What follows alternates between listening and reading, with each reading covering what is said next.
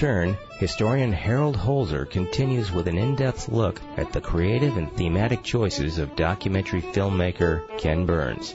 This is Civil War Talk Radio.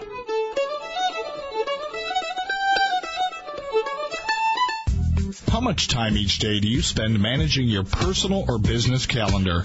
15 minutes, a half an hour, maybe more. Is the conference room available for next week's meeting? And how many people do you have to ask to find out? Have you ever misplaced or, worse yet, lost your day planner or handheld device? And what do you do about that missing information? Do you own or operate a salon or carpet cleaning business? How about a realty office or any one of a thousand other service-based organizations? Can your customers make their appointments even when your office is closed? If any of this sounds familiar, then Schedule Online is the solution for you. For more information, call toll free 888-668-3355. That's 888-668-3355. Or visit us online at www.scheduleonline.com. Do you dream of owning your own business? Franchising may hold the key. Invest in a proven business with proven results. Not sure where to start? Franchise Solutions can help. Franchise Solutions has helped thousands of entrepreneurs find a business to fit their goals and dreams. Find information on hundreds of franchise and business opportunities, as well as tips, advice, and tons of franchise related resources. Franchise Solutions. Find the business that's right for you. Visit us online today at www.franchisesolutions.com.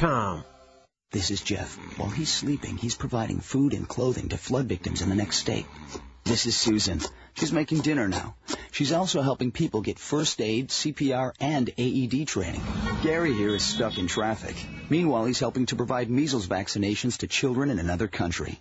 How can they do two things at once? By donating money to the American Red Cross, proving that when we come together, we become part of something bigger than us all.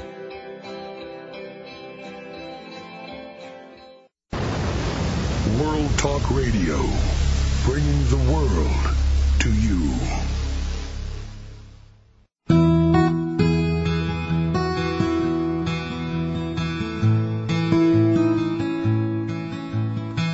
Welcome back to Civil War Talk Radio. Our guest today is Harold Holzer, Civil War historian and author, and with him is Ken Burns, legendary documentary filmmaker. We were talking about the direction of Ken Burns' filmmaking career and whether there is a master plan. Yeah, well, there's not. I mean, we, we sort of choose the subjects individually as you're drawn to them, but but I think because they've all been in American history, many of them, not just the trilogy of Civil War baseball and jazz, but the West and history of the Congress, the Statue of Liberty, Thomas Jefferson, uh, Mark Twain, and most recently the new film I'm about to release on Jack Johnson called Unforgivable Blackness sort of deals with the question of race in some way or another. And I think it's really important to us. I remember interviewing Wynton Marsalis, the great trumpet player and uh, jazz impresario, for our series. Uh, he said that race was uh, like the thing in the fairy tales that the kingdom needed order to be well. That is to say, when we took care of this question of race, this monumental hypocrisy born at our inception, uh, that when we took care of it, uh, it would make us better. It would make us stronger. No one understood this better than Abraham Lincoln, who, thank God, presided over the closest our country has come to near death. And uh, we are all the better for it. He sort of took Jefferson's words in the Declaration, which he, of course, echoed not only in the Gettysburg Address but elsewhere, and gave them a kind of conscious shock that enabled them to to outgrow that hypocrisy and to suggest a path uh, for the rest of us. But it has obviously not been a perfect one, and we've often taken as many steps backwards as we have forward.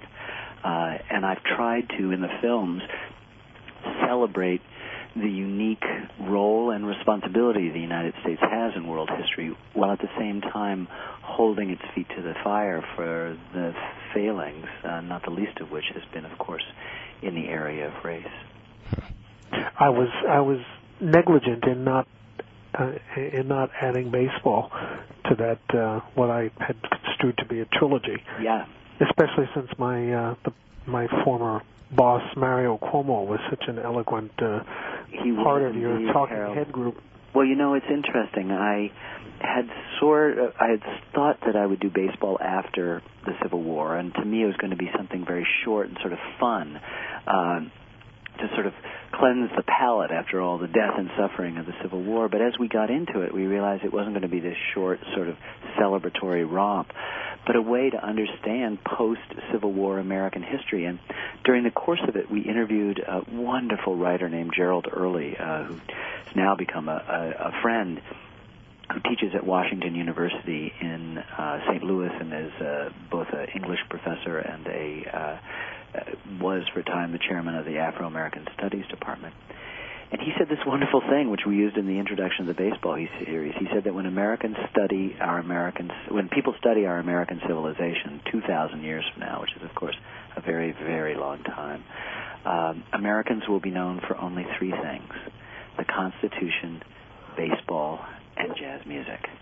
Yeah. And it's it's sort of a glib and funny sort of thing, but in the end you step back and you think, you know what? He's absolutely right. The Constitution's greatest test, this sort of real uh, baptism under fire was the Civil War. Nothing has been more important to the survival of the Constitution than that, and and its expression is so interwoven with all the struggles of the Constitution. And baseball is simply the greatest game ever invented, and the only art form Americans have created is jazz. So they're all strung together by questions of race, but this larger sense of an American genius that had to do with uh, improvisation. The Constitution is an incredibly versatile and supple document. Uh, baseball's obviously about infinite numbers of chess-like combinations, and of course the heart of jazz is that I'm not going to play the notes on the page in the European tradition. I'm going to play what I feel and what you feel and what you feel, and together the three of us can make something that everyone else can only dream of, which is art on the spot. So this you know, I suddenly, when I heard Gerald Early say this, I realized, oh my goodness, I'm not just working on a sequel to the Civil War. I'm I'm compelled to actually learn about a music I knew very little about, jazz, and complete a trilogy that ultimately took 17 years. Now, you've done films about great characters in history, people who have led with words and deeds, like Jefferson, and and of course Lincoln, who emerges so brightly from the Civil War, but also Sullivan, Ballou, and the other soldiers you've brought back to life. And and I was wondering what interests you more, what challenges you more, creating the portrait, etching the portrait of an all but unknown common soldier, or I guess transcending cliche and getting to the heart and soul of a well-known person. Oh, Harold, what an excellent question.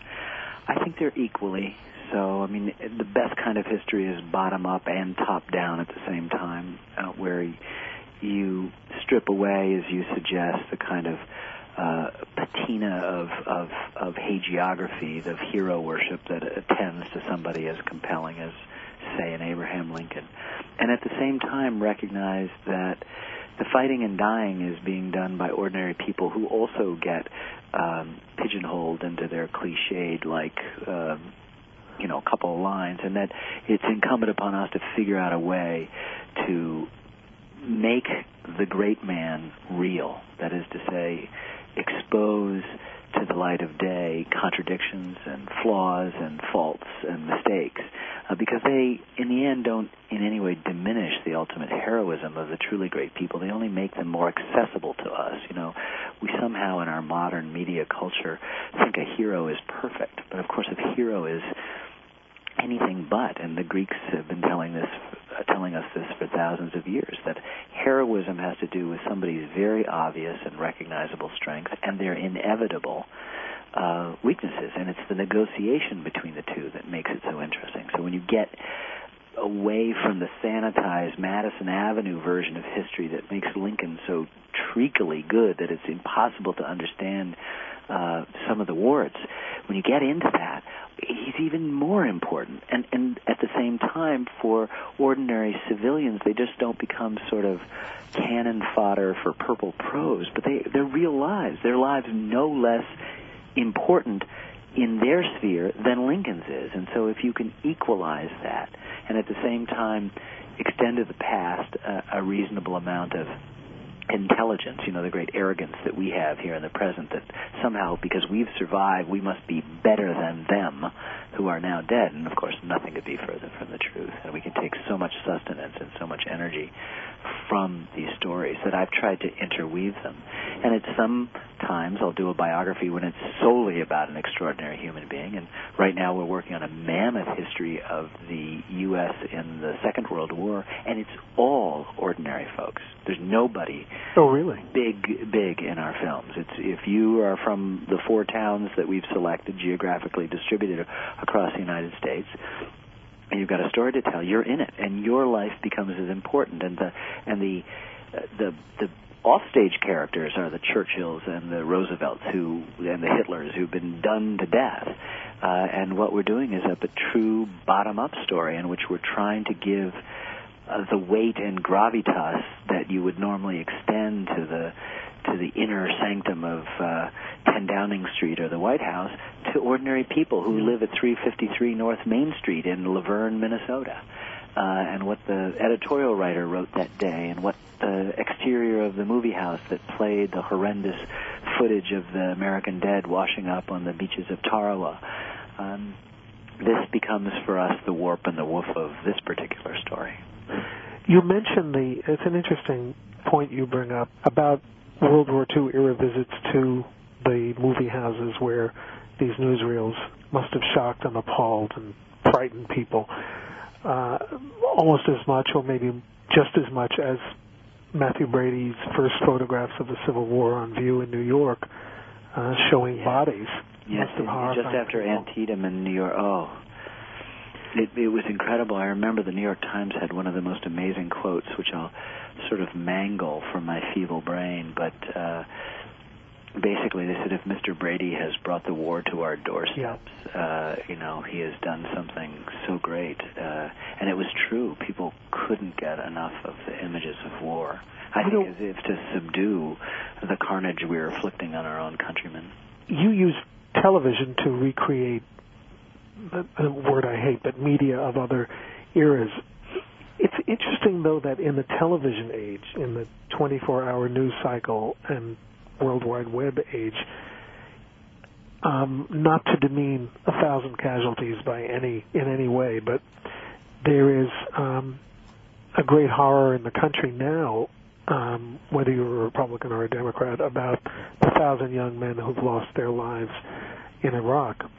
But what what in your investigations of the Civil War era explains the the motivations that animated soldiers and steeled ordinary citizens to sacrifice so many people to sacrifice a generation, really, hundreds of thousands of dead. I mean, how is it possible that people didn't say enough? It's hard to know, Harold, and you know, even in the Second World War, where the same kinds of selfless sacrifice were going on, and not again to diminish the contributions of our soldiers now who do so selflessly, uh, but the hue and cry that comes up. It, it's an interesting thing. We had many masters uh, earlier on, particularly in the Civil War. We had God. We had country in the in the highest sense. We had a sense of duty with a capital D. Now, I'm not saying that that the absence of the that there's nec- that they're necessarily absent now, or that they're in diminished quantity. I just think that things shift around, and we've become more sensitive to the cost of war. We've begun to value life uh, in an utterly different way, which makes each one of these losses even more painful to tolerate. But Is it is it the is it a reduced emphasis on God or or an increased emphasis on the, the visual media or I- both? Well, I think it's a combination of things. You know, first of all, we're in a very narcissistic age in which our whole economy is driven on pleasure. Uh, it's driven on the things, not so much that I need, but the things that I want. And so we want things that make our lives better the second car, the second house, the clothes that are this. Stuff that, that would not have necessarily crossed the consciousness of anyone who walked out of the woods on uh, Seminary Ridge towards Cemetery Ridge at uh, on the July 3rd, 1863, in Pickett's Charge. Um, so we're focused as much on us. And when we focus on ourselves, we can all appreciate all the negative things that issue from that, uh, and the and the sort of the shallowness of that narcissism, and the idea that if you just get enough things, everything will be all right. Well, everyone ultimately knows we're not getting out of this game alive. None of us. So there's other factors that we need to invoke, and, and in this day and age, despite these distractions, we do. But it's made us also value life in a way. It makes us stop and say, challenge, is this the right thing to do? Should we be here? Should these men be dying? Are they dying in vain? How do we protect them better? What can we do? And despite the poetry, and despite the incredible heroism, the sense of duty and honor and valor that sort of uh, interweave itself among all the characters, large and small, in the Civil War, there aren't enough people asking that question in a non-narcissistic age as then. I I think you're you're you're you're onto something, but in addition, I think what you've helped us see of the Civil War is um,